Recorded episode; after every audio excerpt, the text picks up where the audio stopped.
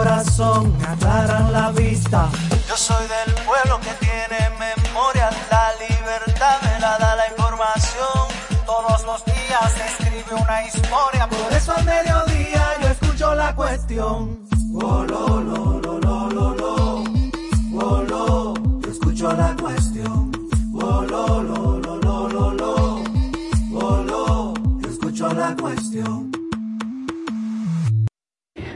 Buenas tardes amigos de toda la República Dominicana que nos sintonizan a través de la Super 7 107.7 FM en todo el territorio nacional, a través de internet en la página web super7fm.com, en streaming a través de Facebook y Twitter y en vivo a través del canal de YouTube de la Super 7. Buenas tardes Patricia Solano. Buenas tardes Diana Lora y toda la gente que nos acompaña a esta hora del día, este lunes 7 de febrero, lluvioso para el Distrito Nacional, frío para casi todo el territorio, no, casi no, yo diría que todo el territorio nacional, gozando de temperaturas muy buenas, frescas, aunque en algunos municipios siguen las inundaciones. Este fin de semana le tocó a la región este del país.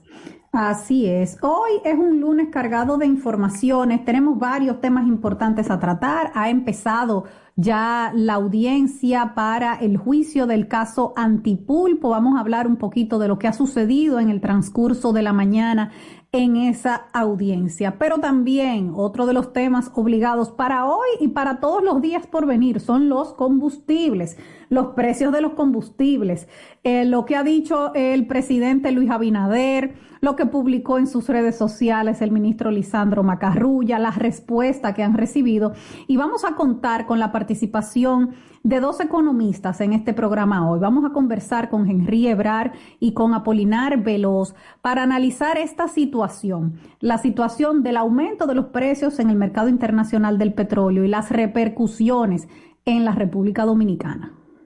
Y lo vamos a hacer no solamente porque el presidente Abinader se ha referido a eso en el fin de semana, sino porque es el tema que más quejas ha provocado en las redes sociales en el fin de semana. A los dirigentes del Partido Revolucionario Moderno les están dando hasta con el cubo del agua, porque cuando eran oposición se quejaban del precio de las gasolinas.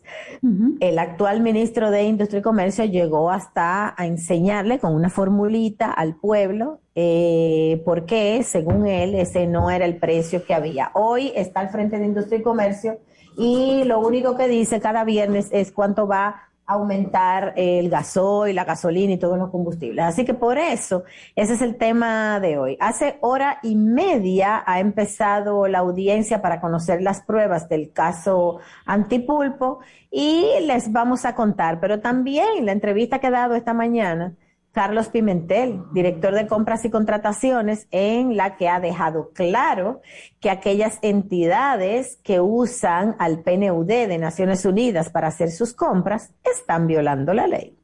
Bueno.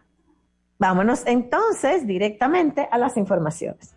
Memoria, la libertad me la da la información. Todos los días se escribe una historia. Por eso al mediodía yo escucho la cuestión. Oh, lo, lo, lo, lo, la cuestión.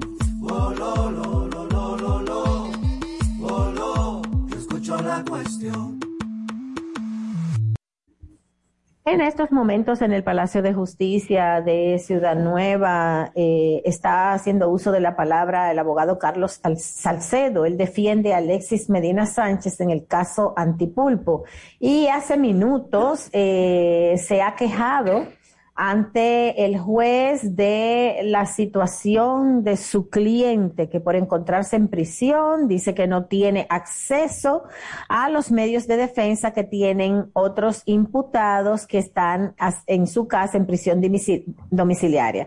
Es evidente que los que defienden a imputados que están guardando prisión tienen eh, una molestia, obvio, con aquellos imputados que han decidido colaborar con las autoridades eh, y están alegando ante el juez que sus defendidos, eh, porque ahí también está, por ejemplo, el ex director del, del FOMPER, Fernando Rosa, quien es defendido por el doctor Seminier, eh, la diferencia que hay entre los que están guardando prisión domiciliaria y los que están en la cárcel. Ellos dicen que, sobre todo Salcedo, ha dicho que técnicamente su defendido no, no tiene el mismo acceso, porque además se quejó de que el Ministerio Público en los allanamientos practicados dice Salcedo que se llevó todo, lo bueno y lo malo. O sea, todo lo que el Ministerio Público consideraba prueba acusatoria se lo llevó y cualquier otra cosa también. Entonces dice que han dejado a los, a los imputados eh, sin muchas posibilidades de defensa. Vamos a ver lo que dice el juez eh, que hasta ahora es el juez David, Timoteo Peguero, es el juez que está conociendo la audiencia preliminar en el séptimo juzgado de instrucción del Distrito Nacional. Sí, la verdad es que los jueces tienen que tener paciencia, porque mira, hace un ratico Minier decía que que si es así que se van a sentar en todos los juicios, como para que entonces le asignen ese, ese, ese puesto a cada quien y cada quien sepa dónde que se va a sentar cuando llegue. Y el juez le dijo, y el juez le dijo, eh, abogado, lo que vamos a hacer es que ustedes van a, usted va a llegar temprano y así usted se sienta donde usted más le guste. Mira, han hablado los abogados de otros de los imputados también, eh, todo más o menos en el mismo sentido de decir que no han tenido tiempo suficiente para analizar el expediente. Por ejemplo, el abogado de Aquiles Christopher dijo que él fue notificado el 14 de enero y que efectivamente se supone que tienen 10 días para, para leer el expediente, que ya pasaron evidentemente, pero que al ser un expediente de más de 4.000 páginas, con 3.000 más de, de, elementos probatorios que ellos no han tenido todavía tiempo suficiente. Otros se quejan de que elementos de prueba que el Ministerio Público señala en, en ese expediente, cuando se buscan en la memoria que le entregaron, no, no los encuentran. Eh, son son eh, señalamientos de ese tipo, el que les, ha ido, les han ido haciendo los abogados de la defensa de los imputados, que vamos a recordar que se trata de Juan Alexis Medina Sánchez, Walcal Bernabel Méndez, José Dolores Santana, Julián Esteban Suriel, Domingo Santiago Muñoz, Aquiles Christopher, Fernando Rosa, Rafael Antonio Hermosén, Wilfredo Hidalgo, Francisco Pagán y Carmen Magalis Medina Sánchez. Esos son los que están enfrentando en este momento el juicio preliminar del caso Antipulpo. Una cosa interesante es que hay funcionarios del pasado gobierno y del presente que van a servir de testigos en este caso. Por ejemplo, funcionarios de este gobierno, eh, Andrés Astacio, eh, que tiene que ver con, el área eh, eléctrica. Astacio incluso, él, él forma parte del Consejo de las Empresas Distribuidoras de Electricidad, del Consejo Unificado, y es vicepresidente ejecutivo de Empresas Distribuidoras de Electricidad. Él se creyó el pasado junio ante la PEPCA, luego de que hizo una investigación interna y encontró eh, que había lo que llamó una estructura mafiosa eh, y por eso viene como testigo. Pero también Carlos Pimentel de compras y contrataciones eh, va a servir como testigo, va a testificar acerca de lo que encontró, eh, sobre todo en OISOE, para contratar las empresas del entramado del pulpo. Otro funcionario eh, va a ser, no, este es exfuncionario, José Florentino.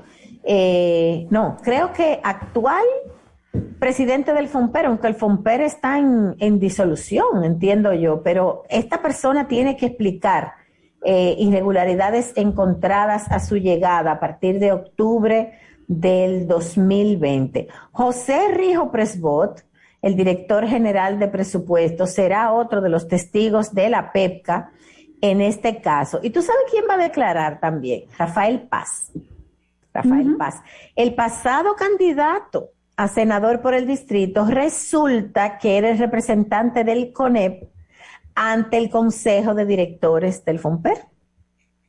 Entonces es una persona. Donde según el Ministerio Público se hizo de todo. Entonces él ha sido llamado como testigo.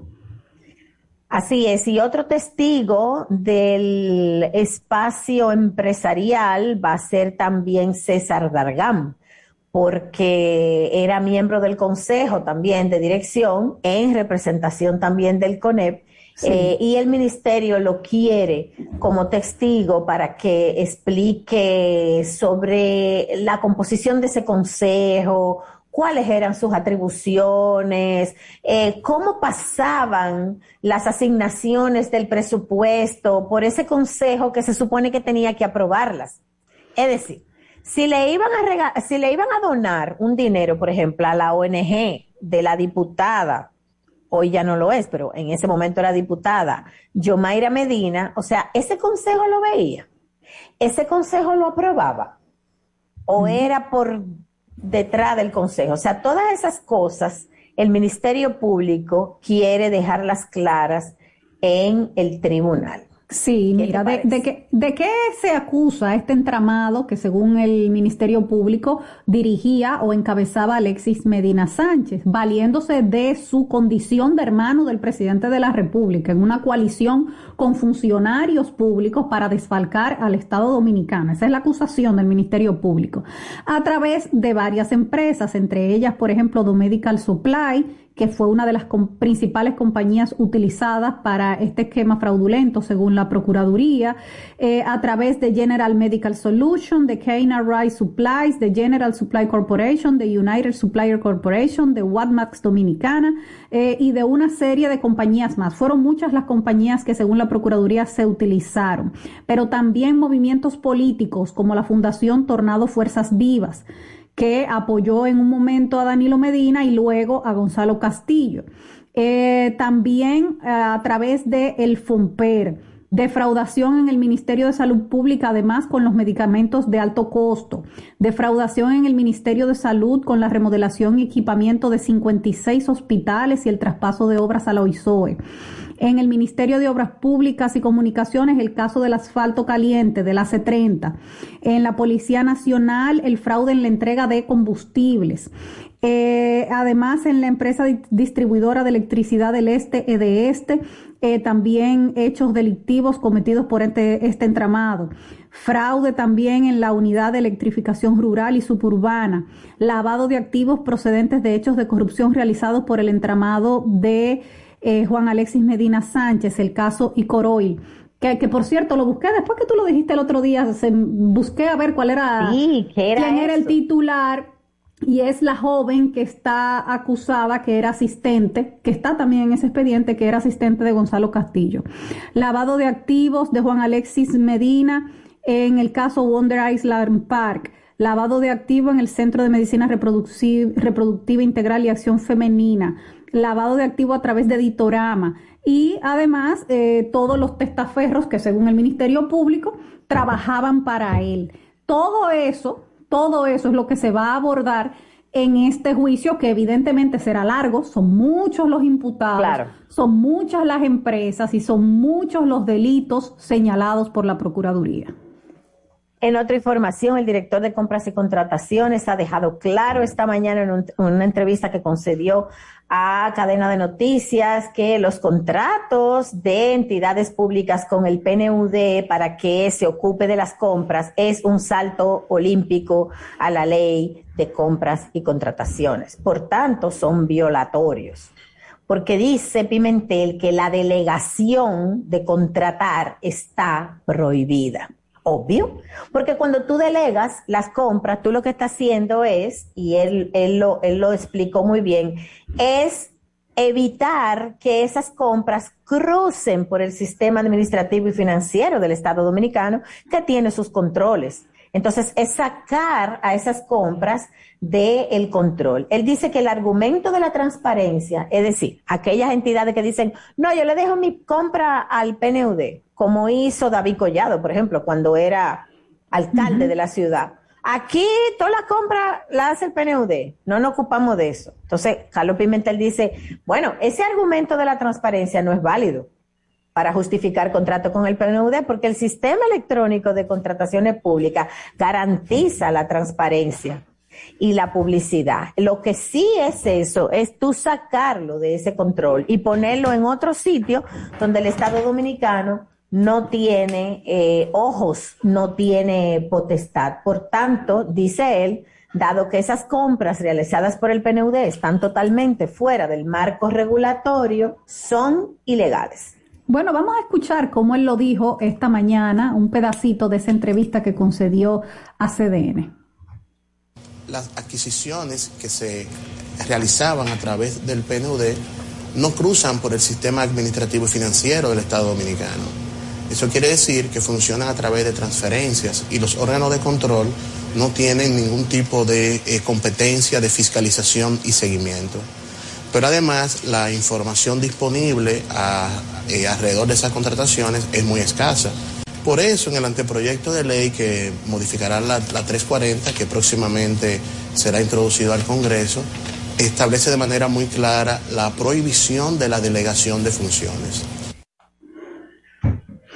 Bueno, ahí está, ahí está la declaración del director de compras y contrataciones. Me imagino que esto generará alguna, alguna declaratoria de parte de los representantes del PNUD en República Dominicana. Es lo lógico que ocurra después de esto que ha declarado el director de compras y contrataciones. Vamos a hacer las entidades del PNUD o de las entidades que de, la, bueno de ambas tienen que tiene que ser de las instituciones que tengan algún tipo de acuerdo de compras con el PNUD y del PNUD ambas tienen que dar algún tipo de, declaración después de esto las dos cosas tanto las instituciones del Estado como el PNUD Mira, ya saben, ya, saben que está prohibido y que es ilegal. Bueno, hacemos una pausa y cuando regresemos, señores, vamos a hablar de los precios de los combustibles. El petróleo está caro y el gobierno está cogiendo candela por los precios. Vamos a tratar de ver objetivamente esa situación que es parte de lo que más le importa a la gente, por lo menos así lo vimos en redes este fin de semana. Regresamos.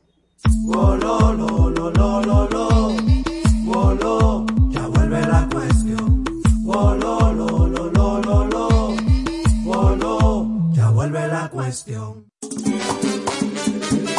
Si lo quieres intentar y te quieres liberar una parte te diré, solo se vive una vez.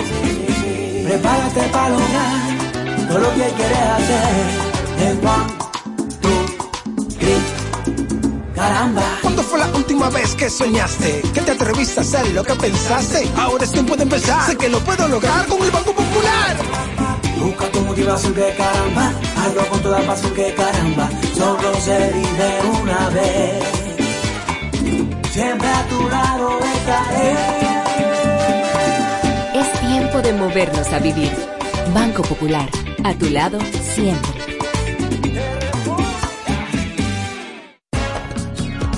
Hay un coco. Hay un coco en Villa Altagracia encima de la mata que antes era alta y ahora bajita. Hay un coco en Villa Altagracia encima de la mata que antes era alta y ahora bajita. Agua de coco. Sabe rica. Hay un coco en Villa Altagracia encima de la mata que antes era alta y ahora es bajita. Que da una agua rica que sabe bien buena, reanima, rehidrata, que da para el gimnasio, la casa, la escuela y dura mucho más. Rica agua de coco, porque la vida es rica. Nadie lo notó pero la esposa sonriente en las reuniones familiares y la amiga divertida en los encuentros de los viernes estaba viviendo un infierno. Esa mujer era yo, atada a una relación tóxica que no dejaba por el que dirán, hasta que tuve las fuerzas de actuar y así ganar la batalla contra la violencia. Dejar atrás una vida de abuso y violencia es posible Cuenta con el Ministerio de la Mujer y su equipo de asistencia legal y terapia psicológica sin costo que te acompañarán en todo el proceso. Conoce más en mujer.gov.do o en nuestras redes sociales mmujerrd. Llama al 809-685-3755. Ministerio de la Mujer. Estamos cambiando.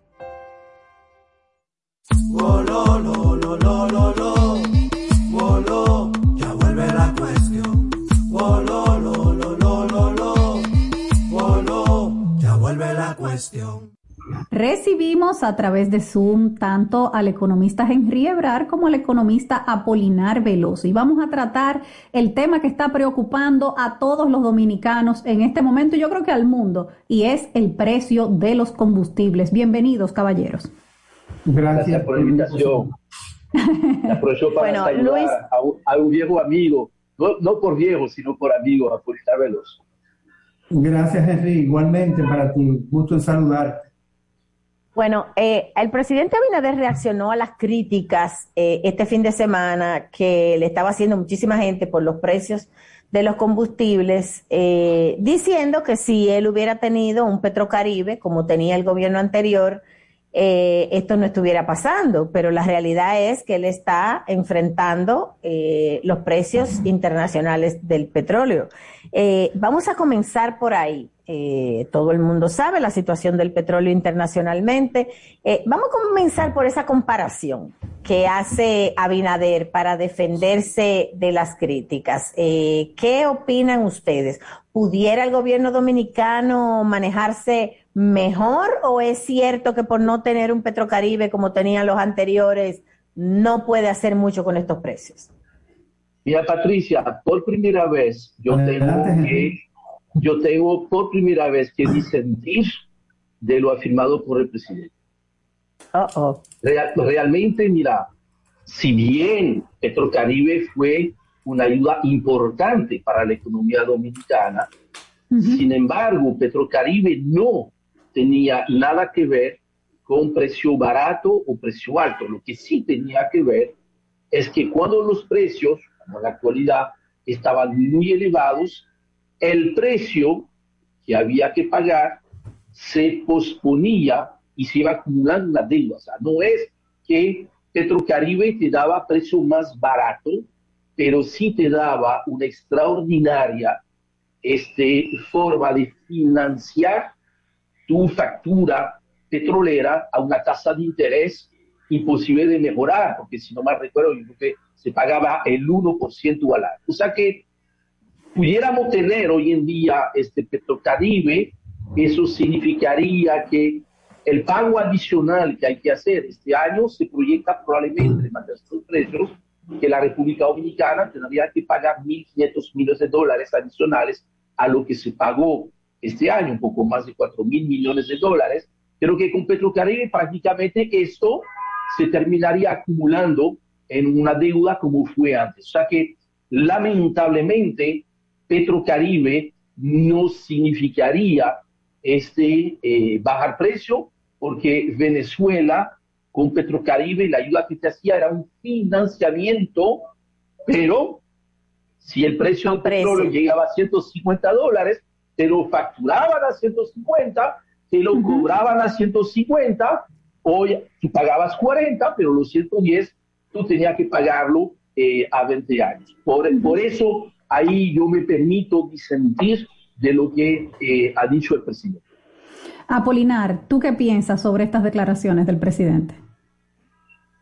Yo estoy de acuerdo con lo que ha dicho Henry eh, yo pienso que la fórmula y su administración tienen un problema, no solamente en la administración de los pasados gobiernos, sino también de este. Y con, una, con un elemento peor, porque hay una serie de variables que son incógnitas en el manejo de esa fórmula de paridad, de tal manera que uno no sabe efectivamente cuáles son esas que tienen el mayor efecto sobre los precios finales de venta de los combustibles. Además, y, comenzando, por ejemplo, por el precio del petróleo. O sea, nosotros no compramos petróleo, nosotros compramos derivados. Y esos derivados, por ejemplo, en algunos casos, no son, eh, no se, no salen del puerto mm, de, donde se dice que salen, de, el West Intermediate de, de que se, que se supuestamente viene aquí no sale de los puertos tan lejanos, sino viene de puertos más cercanos y hay días de diferencias de, de navegación. Eh, aquí, por ejemplo, no se ha hecho una inversión para extender la capacidad de almacenamiento de petróleo que le permita al país utilizar compras a futuro y tener de alguna manera precios asegurados. De la misma forma, no se ha hecho ningún tipo de política para tratar de evitar que los precios del petróleo no golpeen a través de que, a través de hacer hedging, es decir, de, de hacer contratos de compra de largo plazo que permitan tener precios más estables. ¿Por qué? Porque nosotros almacenamos por una semana, no por tres meses. y eso efectivamente tiene que ver todos los cambios que se producen en variables que inciden en la determinación del precio, esas variables en la medida en que van teniendo variaciones se manifiestan en ese precio del petróleo. Entonces, el gobierno, si bien es cierto, tiene el problema que tienen todos los países importadores de petróleo, de que cada vez que sube aquí hay que hacer ajustes, no menos cierto es que los ajustes no se han hecho para evitar que, digamos, los efectos del aumento de los precios del petróleo sean transferidos totalmente a costos y al precio final de los combustibles. A ver, el presidente y el gobierno han dicho que si ellos no hubieran subsidiado con 500 millones de dólares el precio de los combustibles eh, durante esta semana, pues el aumento hubiera sido todavía mucho mayor. Y y algo a lo que él se refirió hace muy poquito, hace alrededor de dos o tres semanas en una entrevista que le hicieron en el programa hoy mismo, era que él decía que si los precios de los combustibles, del petróleo en el mercado internacional seguían subiendo, iba a haber que revisar el subsidio. ¿Qué implicaría esto para República Dominicana? ¿Es posible desmontar ese subsidio en las condiciones actuales en nuestro país? El problema es que los precios de, por ejemplo, de los combustibles se manejan con subsidio. Eh, yo pensaba que este era un gobierno que estaba más inclinado a tener eh, soluciones de mercado y no soluciones de subsidios. Porque eso lo que implica que de alguna manera lo que tú te economizas por un lado lo pagas por impuestos por otro lado. Porque eh, un precio subsidiado significa que el gobierno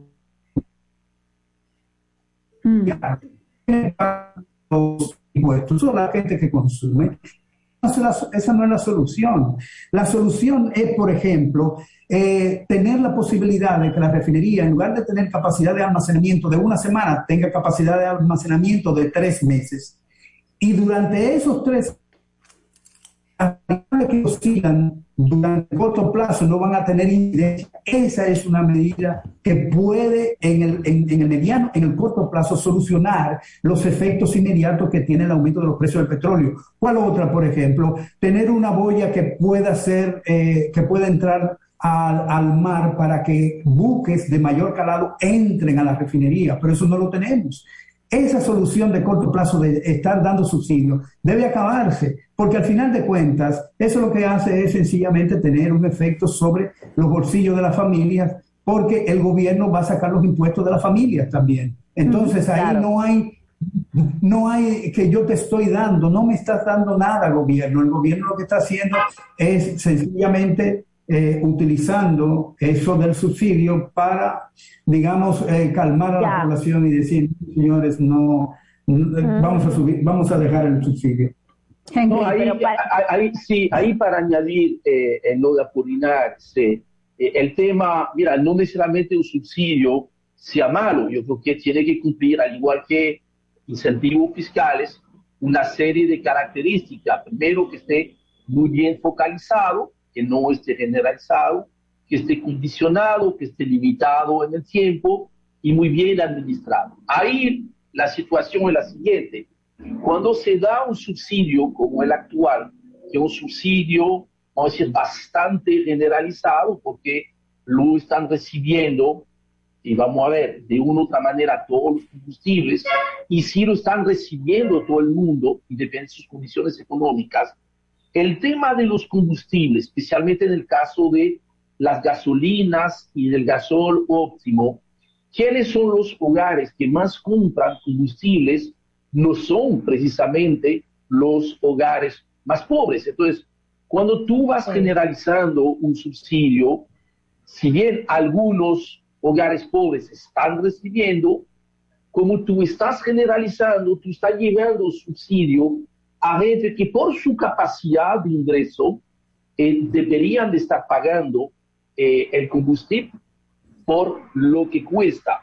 De modo que lo ideal sería de poder, este, eh, en la medida en la cual, pues mira, esperamos que esta situación no dure toda la vida, pero si va a durar gran parte de este año, habría de focalizar el subsidio y para mí las dos prioridades deberían ser el GLP para la estufa de los hogares los gentiles 1 y 2, el 40%, de los hogares más pobres, eso hay que protegerlo. Esto no es tan costoso, de hecho. Y del otro lado, un poquito más este costoso es el GLP para el transporte, de modo que logremos que el transporte del precio de los pasajes no suba y finalmente tener algún mecanismo para el caso del gasoil regular, que hoy en día es el mayor problema, es mayor que el GLP. Hoy en día, en el gasoil regular hay una diferencia de 31 pesos entre el precio al cual se está vendiendo esta semana y el precio al cual se debería de vender eh, cumpliendo con la, con la fórmula. Y este gasol regular es esencial para poder este, mantener niveles de producción a costo bajo en la agricultura, por lo que yo creo que ahí deberíamos estar este, focalizando eh, el subsidio en, ese, en esas Estufa, transporte público y la producción agrícola. Pero parecía que este gobierno sabía cómo hacer esas cosas. Eh, y a casi dos años, eh, eso es lo que le está criticando la gente. Parecía que sabía porque criticaba constantemente los, los, los precios. Y entonces el presidente nombra en Industria y Comercio justo a la persona que se paraba frente a una pizza, frente a una cámara con una pizarrita a explicar por qué era injusta la, eh, el, el, precio, las tarifas, eh, son injustas hoy en día?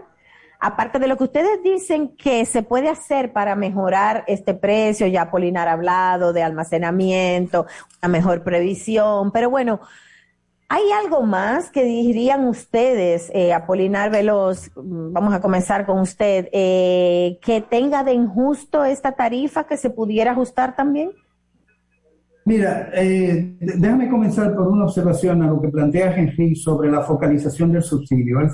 El, subsidio, si ustedes se recuerdan, en el tiempo de Balaguer se focalizó eh, para las amas de casa, pero después los automóviles comenzaron a usar este, el, sí, el gas, sí. El gas y sencillamente no hubo ningún tipo de ajuste de la tarifa de transporte. Sencillamente hubo una ganancia extraordinaria de los choferes públicos. De tal manera que en lugar de tener eso, yo lo que pienso es que el salario real de la gente debe actualizarse al nivel de productividad de la gente. Y entonces que la gente pague con un, con un buen salario público. Yo pienso que son una economía de mercado porque se solucione como, como economía de mercado. Entonces, lo que plantea este, eh, perdón, este, Henry, Henry, Henry. Eh, ay, Dios mío. No, no, Henry, Patricia. Eh, Patricia. Sí. Lo que plantea Patricia de que si hay algo que debe ser revisado en la ley, por supuesto que sí debe ser revisado. Y el propio presidente lo prometió durante la campaña, que lo iba a revisar. Pero sin embargo, el hecho de que comiencen a verse cuáles son las transferencias que se están haciendo a otros sectores que están medrando en la aplicación de esa ley, evidentemente que lo hace políticamente difícil. Entonces, este es un gobierno que en lugar de tener representantes sí, eh, del sector sí. gobierno, como asesorando al gobierno, como ministro del gobierno, ahora tiene el propio sector privado haciendo políticas públicas en el gobierno. de tal manera que las políticas públicas no pueden ser para mejorar la calidad de vida de la gente, sino la calidad de los negocios del sector privado que están enquistados en el gobierno. Y por esa razón es que el gobierno tiene impedimentos que son serios. Y uno de esos impedimentos es justamente la revisión de la ley 118. 112.00. A, a ver, Apolinari, Henry, vamos a hacer una pequeña pausa y cuando regresemos vamos a hablar sobre esa comparación que ha hecho el ministro Lisandro Macarrulla de cómo están los precios de los combustibles en otros países en comparación con la República Dominicana, porque eso también ha generado una serie de reacciones. Ya volvemos. ya vuelve la cuestión.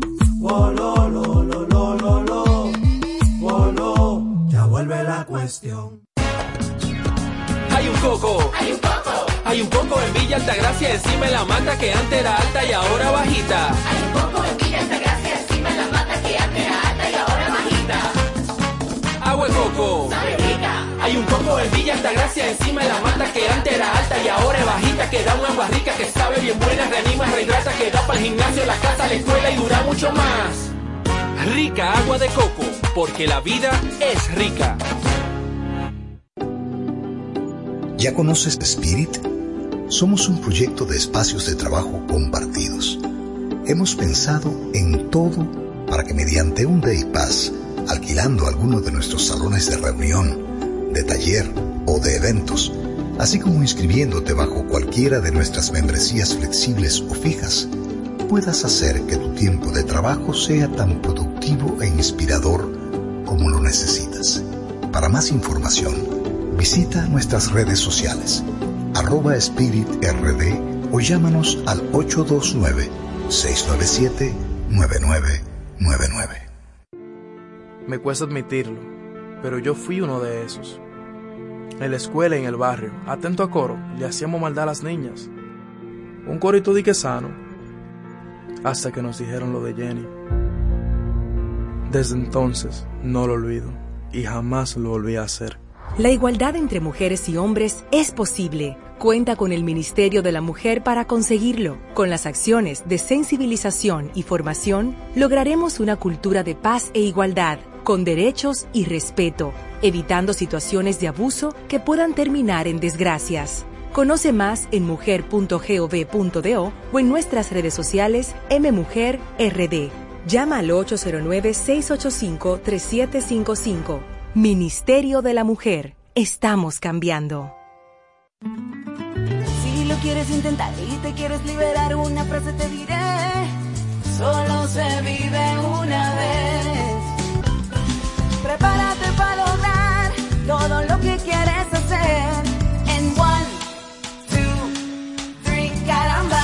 fue la última vez que soñaste? Que te atreviste a hacer lo que pensaste. Ahora es tiempo de empezar. Sé que lo puedo lograr con el Banco Popular. Busca tu motivación, ay caramba. Hazlo todo con pasión, ay caramba. Solo se vive una vez. Siempre a tu lado estaré. Es tiempo de movernos a vivir. Banco Popular, a tu lado siempre.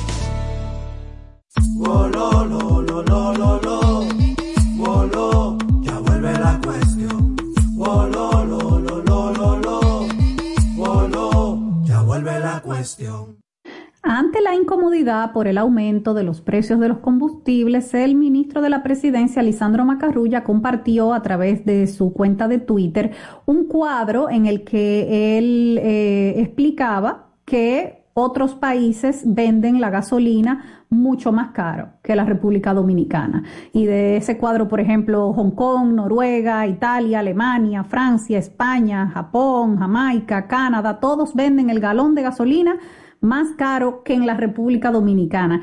¿Esta comparación es justa? Henry Apolinar. Ah, mira, hay, hay quizás con la excepción de Jamaica, yo he escuchado solamente países donde obviamente eh, el PIB per cápita o el salario mínimo o el salario promedio eh, no tiene absolutamente nada que ver con la República Dominicana. Eh, la realidad, señores, es que eh, la yo creo que hay tres razones por las cuales hoy en día los combustibles están caros en la República Dominicana, comparando con la misma República Dominicana, porque yo creo que tengo que compararnos primero con nosotros mismos en la medida de lo posible. Uno, hay una realidad y ahí eh, luchar contra eso es difícil, eh, hay que aceptar la realidad. Los precios de los combustibles a nivel internacional, del petróleo, y todo esto, han subido una barbaridad. Estamos hablando que en los últimos 12 meses hay una subida de un 60% y nadie se imaginaba de que íbamos a tener precios del petróleo como esta mañana, arriba de los 90 dólares, muy eventualmente hacia final eh, de este año. Esa es una primera realidad. Entonces, la materia prima, independientemente de cuál es la fórmula que usemos, lamentablemente los precios del petróleo están históricamente a niveles muy altos. Dos, Segunda razón, hay un problema, es que el precio del petróleo no se cotiza en peso dominicano, sino en dólares. Entonces, efectivamente, mira, cada vez que sube eh, el dólar frente al peso dominicano, eso encarece el petróleo. Y hay una tercera razón, que es la única razón sobre la cual quizás tengamos ese control de cierto modo en la República Dominicana. Es el componente fiscal, el componente impositivo. Eh, los eh, precios de los combustibles en la República Dominicana están más caros que versus Centroamérica, si hacemos la comparación, es prácticamente exclusivamente por lo alto de los impuestos. De hecho, en la actualidad, el único que gana automáticamente a primera vista, a corto plazo, cada vez que sube eh, el precio del combustible, es el mismo Estado, porque uno de los impuestos, que es el ad valorem, eh, que se cobra a todos los combustibles, incluyendo el LP, sube eh, automáticamente. De hecho, como el presupuesto del 2022 se elaboró sobre la base de un petróleo a 62 dólares con 70, o sea, de 30 dólares menos que la realidad de hoy, aplicando la realidad de hoy a las cifras del presupuesto, habría un excedente de recaudaciones por el ad valorem en torno a los 10 mil millones de pesos que tú tendrías dos soluciones. O tú le pones un tope a este impuesto diciendo, mira, yo no necesito recaudar ese dinero adicional. O la otra opción es decir, bueno, yo recaudo esto y lo reinvierto en hacer más fácil eh, el precio del combustible a los más pobres. Entonces, esas son tres realidades. El precio del petróleo no es decisión de acá. Dos, este, el tema del dólar que sube frente al peso. Y tres, sí, el tema de los impuestos, pero ahí está el serpiente de mar, ¿verdad? El monstruo marino eh, de la eh, modificación de la ley 112-00. Algo me dice que el 27 de febrero habrá anuncio en este sentido. Yo estoy casi seguro. Bueno, se, espera que el gobierno diga algo más que lo que ha dicho hasta ahora. Es probable que esta semana haya algún tipo de pronunciamiento por el alza de los combustibles del gobierno. ¿Qué podemos esperar, Apolinar? ¿Qué podemos esperar a partir de aquí con los aumentos internacionales? Si hay alguna perspectiva de que eso baje. Y aquí los dominicanos, ¿a qué nos vamos a tener? Bueno, yo quiero hacer una, digamos, traer este, al gobierno de Hipólito Mejía, que mucha gente rechaza por muchísimas razones, pero yo quiero traerlo a colación porque justamente los precios del petróleo superaron los 140 este, dólares el barril, sin embargo la gasolina se vendía a los precios que se venden hoy, a 90. Entonces, no sé cuál es la aritmética que utiliza la presente administración para determinar los precios de los combustibles internamente. Entonces, lo primero es, eh, y además con una tasa de cambio que subió de 19 a 50 de 19 a 50. Entonces, ¿qué está pasando en la administración de la formulita de, de Ito Bisonó? Él tiene que, obviamente, el gobierno tiene que explicar eso, porque es inexplicable que tú tengas condiciones mucho de precios mucho más altas en el 2002, 2003 y que efectivamente el precio de los combustibles fuera menor que lo que se vende ahora con el, el, precio de los combustibles a 90. Bueno, esta mañana abrió a 95, bajó a 91 esta hora. Perfectamente, de acuerdo. Eso es uno. Segundo, cuando cualquier persona recurre a la comparación para explicar, rehuye a la explicación en sí misma. Porque eso significa no querer pensar. Y el ministro Macarrulla evidentemente que no quiere pensar. No es posible que con países con diferencias de desarrollo abismales, con República Dominicana, si hago una comparación de esa naturaleza, eso invalida la comparación. Porque Hong Kong, Noruega, Alemania, Italia, Francia, que tienen obviamente, este, digamos, representaciones obreras mucho más fuertes, tienen salarios mucho más elevados, pueda ser comparada con la República Dominicana y comparar justamente el precio de los combustibles y salarios. Eso no tiene ningún sentido excepto el sentido de la propaganda. Y una propaganda mala porque efectivamente el ministro Macarrulla desconoce que hay niveles de desarrollo que son diferentes y que de esa manera no se pueden comparar huevos con cebolla. Es decir, eso no se puede comparar. Usted compara un huevo con otro huevo y dice, este huevo es más grande o este huevo es más pequeño, o es azul o es gris. Pero no se puede comparar elementos que son totalmente distintos para concluir que República Dominicana sigue siendo este, el rincón bendito del Caribe. Y entonces lo que nos espera, ahora, ¿qué nos espera? En las próximas semanas, ¿veremos el galón a 300 eh, pesos el galón? Bueno, este, Farida, vamos a responder a eso. Pero, pero, pero díganos un golpe bajo, como, golpe bajo. Como economista, ¿se puede, no, no, no, se no, puede no, esperar no, que bajo. siga Eso lo dijo, eso lo dijo ella. Si, eh, si van a 300 dólares, perfecto. Ahora lo que yo quiero saber es si las políticas públicas van a tratar de amainar el efecto que tiene ese incremento de los combustibles sobre las familias dominicanas. Eso es lo que, lo que yo quiero saber. Porque que llegue a 300, eso es un precio, está bien. Ahora bien, nosotros vamos a poder enfrentar ese precio. Vamos a poder seguir gastando lo mismo. Vamos a poder ir a la playa los domingos. Vamos a poder ir al trabajo utilizando nuestro carrito. ¿Sí o no? Esa es la pregunta fundamental que tiene que plantearse el gobierno. Y, mira, Apolinar, yo creo que tú tienes razón, que hay una serie de otras preguntas ahora que nos tenemos que hacer, porque definitivamente cuando vemos el consumo que tenemos de combustible, el problema es el sector transporte. Eh, el resto se puede manejar, no hay necesariamente un consumo de dispendio y eso, pero definitivamente vemos, vemos que con el tema del transporte falta todavía hacer esta transformación de la matriz que de cierto modo se puede discutir este, si ha sido positivo y esto, pero por lo menos se han logrado cosas en la generación eléctrica donde hay un cambio fundamental de la matriz. Hoy en día el oil apenas representa 10% del total. En el caso este del transporte, eh, no se ha logrado realmente eh, grandes resultados inclusive seguimos consumiendo más y más combustibles en el transporte y ahí yo creo que se van a tener que eh, buscar otras medidas. Estoy viendo que en algunos países, algunas ciudades, se ha experimentado la semana laboral de cuatro días en vez de cinco días. Son cosas, yo no estoy diciendo que eso sea la respuesta. Estoy seguro que el, el pueblo que ahora el- entero va a estar de acuerdo contigo, Henry. pero es que, es que, Diana, ahora el tema no es de tener las buenas respuestas, es de tener las buenas preguntas.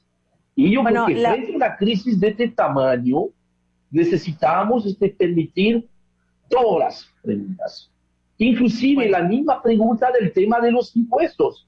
Si hay que, si la única manera eh, de bajar, si es esto, el tema de los impuestos, entonces se va a tener que ver de qué, mane- de qué otra manera cobrar esos ingresos, porque no hay duda de que hoy en día en el presupuesto del año 2022 se prevé recaudar más de 80 mil millones de pesos a través de los combustibles. Entonces, si no se busca de esta forma, habría que buscarlo de otra forma y no necesariamente sea más justo y definitivamente no es más fácil. Entonces, el tema de verdad es complicado y como lo dice Apolinar, no es solamente un tema económico, es un tema de política, de política de Estado y un tema social, obviamente, porque mire, eh, el tema del transporte, el tema del gas eh, para la estufa, claro. la producción agrícola, Claro. son temas de alta sensibilidad en un momento cuando la inflación, el resto Bueno. de la inflación no ha bajado. Nosotras tenemos que despedirles. Muchas gracias por esta interesante entrevista. Solo voy a decir para despedir que se acaba de instaurar una mesa temática sobre transporte en el CES, en el Consejo Económico y Social. Lo voy a despedir con eso y el público que saque su conclusión, gracias a Polinar Veloz, a Henry Ebrard. Nosotras nos vamos a la pausa cuando regresemos. Yo no sé si nos da tiempo para abrir teléfonos. Sí, aunque sea dos Pues tres. sí, un par de llamaditas cuando regresemos. Gracias, economistas. Gracias a ustedes. Gracias, bye bye. chao. Wolo, ya vuelve la cuestión. Wolo, miracle terminaron de pintar la casa y no tienes efectivo para pagarle al pintor? Con tu efectivo Banreservas es así de simple, solo generando un código. Envía tu efectivo desde tu app Banreservas o desde tu banco sin necesidad de que el pintor tenga una cuenta y puedes retirarlo en cualquier cajero automático Banreservas o subagente cerca sin requerir una tarjeta. Tu efectivo Banreservas, la forma más cómoda de enviar y retirar tu dinero. Banreservas, el banco de todos los dominicanos. Conocemos a quien nos amenaza, nos insulta, nos golpea, nos hiere. Tenemos que hacer algo. Prevenir y erradicar la violencia contra las mujeres es responsabilidad de toda la sociedad. Si sabes de una mujer que está en riesgo o que es víctima de maltrato, no te calles, denúncialo. Una vida sin violencia es posible. Cuenta con el Ministerio de la Mujer para conseguirlo. Línea de emergencia asterisco 212. Confidencial, sin costo y disponible las 24 horas. Conoce más en mujer.gov.do o en nuestras redes sociales mmujerrd. Llama al asterisco 212. Ministerio de la Mujer. Estamos cambiando.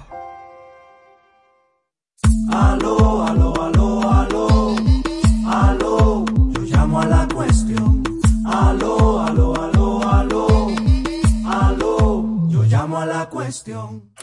809-565-1077, 809-565-1077. La cuestión, adelante. Sí, bueno. Sí, diga. Yo, yo voy a dar un consejo a señor Macarroyo.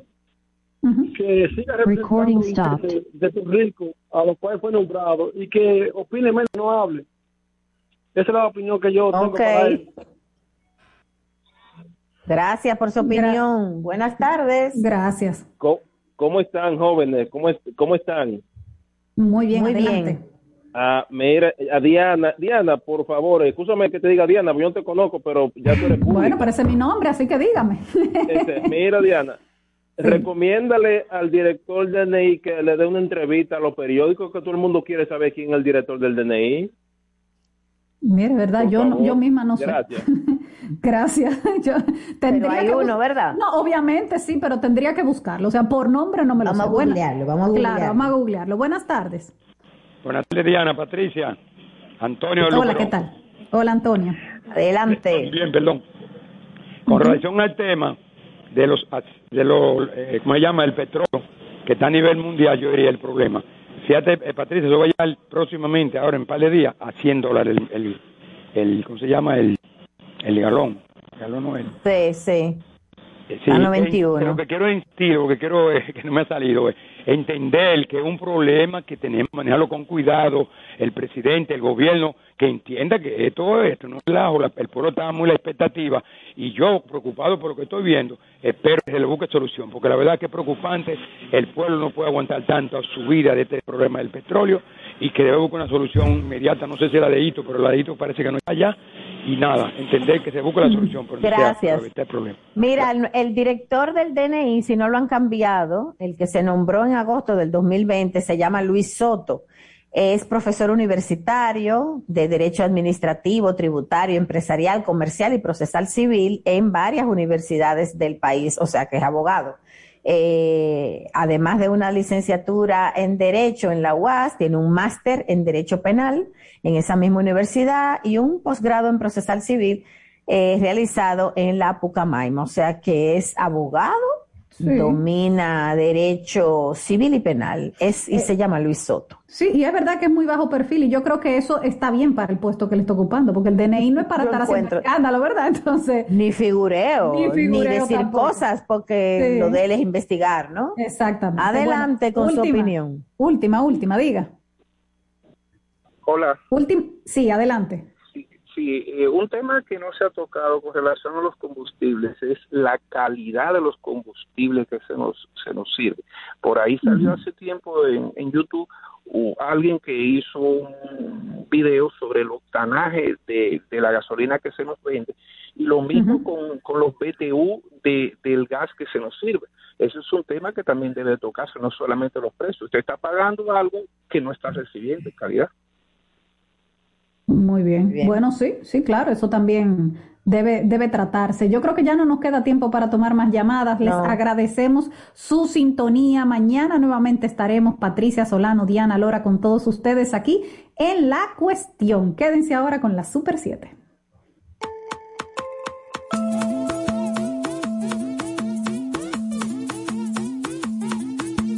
Yo vivo para el mediodía que informa. Yo crezco en el mediodía en todas sus formas. Yo soy denuncia, noticia y cultura. Yo vivo en la calle que se apasiona. Super 7 FM, HISC, Santo Domingo, República Dominicana. Comercios y escuelas cierran en Haití en un día de mucha tensión política. Y ahora las noticias del portal super7fm.com. Puerto Príncipe amaneció con las tiendas, la administración pública y las escuelas cerradas en un día en el que varios sectores políticos exigen al primer ministro de Haití, Ariel Henry, que entregue el poder. Por último, en Quito, la Agencia Noruega para la Cooperación al Desarrollo, una agencia bajo la dirección del Ministerio de Asuntos Exteriores noruego, destinará 3,7 millones de dólares para evitar y revertir la deforestación en la Amazonia ecuatoriana, informó la Fundación Ecociencia. Para ampliar los detalles de este boletín de noticias, visite nuestro portal super7fm.com. Información al instante en Super 7, 107.7 FM.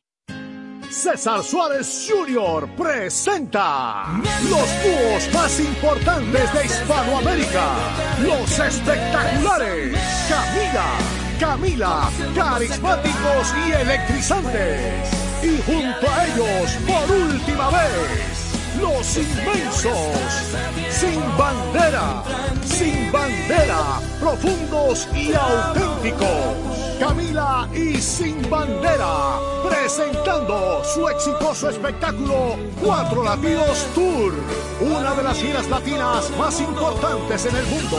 Sábado 19 de febrero, Palacio de los Deportes, 8.30 de la noche. Camila y Sin Bandera en vivo, cerrando su tour. Información 809-227-1344. Invita la Super 7.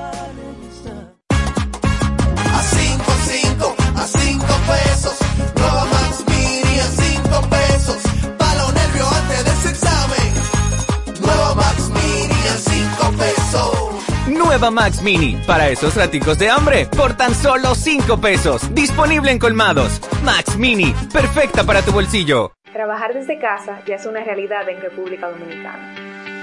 Ahora trabajo en un ambiente seguro y certificado. Ahora mi seguridad social me cubre mucho más. Ahora mi salario es mucho mejor que antes. Hoy soy técnico en plomería y me encanta lo que hago. Este último año recuperamos todos los empleos perdidos durante la pandemia y seguimos trabajando. El Ministerio de Trabajo se está transformando. Hoy somos mucho más. Hoy somos empleo, trabajo y seguridad social. Hoy somos una institución que está disponible para ti en todo momento. En República Dominicana el COVID-19 no se ha ido. Tenemos que vivir en nuestra nueva normalidad. Hoy, más que nunca, usa mascarilla, mantén el distanciamiento social, lávate las manos frecuentemente y evita las aglomeraciones. Es tiempo de mantener el optimismo. Juntos podemos lograrlo. Somos Super 7. Las últimas novedades del mundo deportivo nacional e internacional junto a Melvin José Bejarán, Alex Luna, Víctor Báez y Aquiles Ramírez de lunes a viernes en Deporte 107, de 11 de la mañana a 12 del mediodía por la Super 7. Nuestra programación a solo un clic. Descarga los podcasts de tus programas favoritos en domiplay.net. Día a día, comprometidos con la ciudadanía, apostamos a una democracia justa y equilibrada, participando activamente junto a nuestros oyentes en la construcción de un periodismo ciudadano, colaborando activamente en ser voces de cambio para una mejor nación. Super 7, información directa al servicio del país.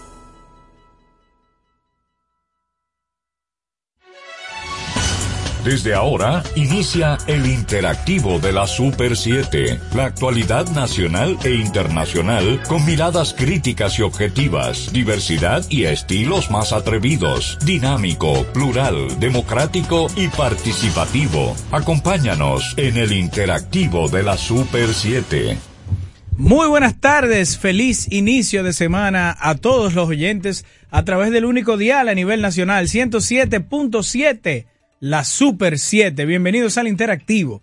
Los que vayan ahora a almorzar en sus hogares, a devolverse a, sus oficinas, recuerden que estamos en todas las plataformas digitales, YouTube, Twitter, Facebook e Instagram, con un único usuario, arroba Super 7 FM. Saludar a José Gregorio Cabrera, Ricardo Fortuna, Emelín Valdera, Jochi Rosario. Estaremos aquí durante las próximas dos horas llevándole todas las informaciones del acontecer nacional. No menos importante agradecer a nuestro querido Santiago Lachapel, que sin él no hubiese sido posible esta transmisión.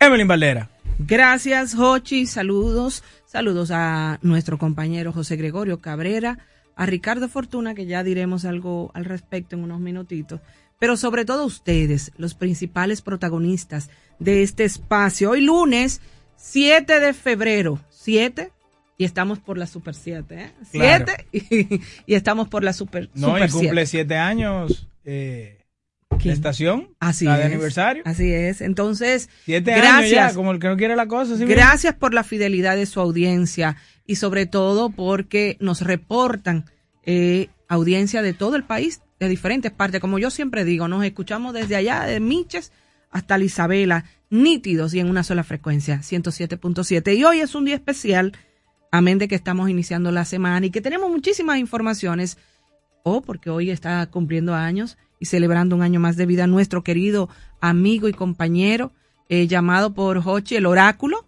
Ricardo Fortuna. El hombre del otro país. El hombre del otro país y del, del famoso... Eh... Ah, subía a tarima desafinado. También. Tan atinado son muchas. Cuando él dice que aquí hay muchos funcionarios que piden el turno para subir a tarima y lo hacen de forma desafinada. Así es. Entonces, Queremos desde aquí, yo sé que es también el sentir de todos los compañeros de aquí del Interactivo y de la Super 7, pues felicitar a nuestro compañero Ricardo Fortuna. Sabemos que eh, pues el Señor siempre te va a dar salud, que sobre todo porque eres una persona solidaria, un compañero pues fiel y sobre todo un gran padre y un gran esposo un gran ciudadano también. Así que esperamos que hoy esté pasando un bonito El hombre de propuesta ciudadana. Sí, totalmente. Siempre con propuestas frescas e innovadoras para fortalecer la institucionalidad del país y sobre todo su democracia. Don Ricardo, el oráculo. El oráculo. Un gran abrazo. Que no quiere que tú le digas así, pero sí, bueno. pero él siempre son atinados y certeros eh, sus comentarios y la verdad que el mismo cariño que le expresa a Emeline se lo expreso a él. Todos saben aquí el país sabe, y la diáspora también, que el interactivo se ha vuelto una familia y que somos un grupo que conformamos un solo cuerpo. Y ese es el interactivo. Vámonos con un diquito para don Ricardo a propósito de su cumpleaños y después pasamos al contenido nuestro.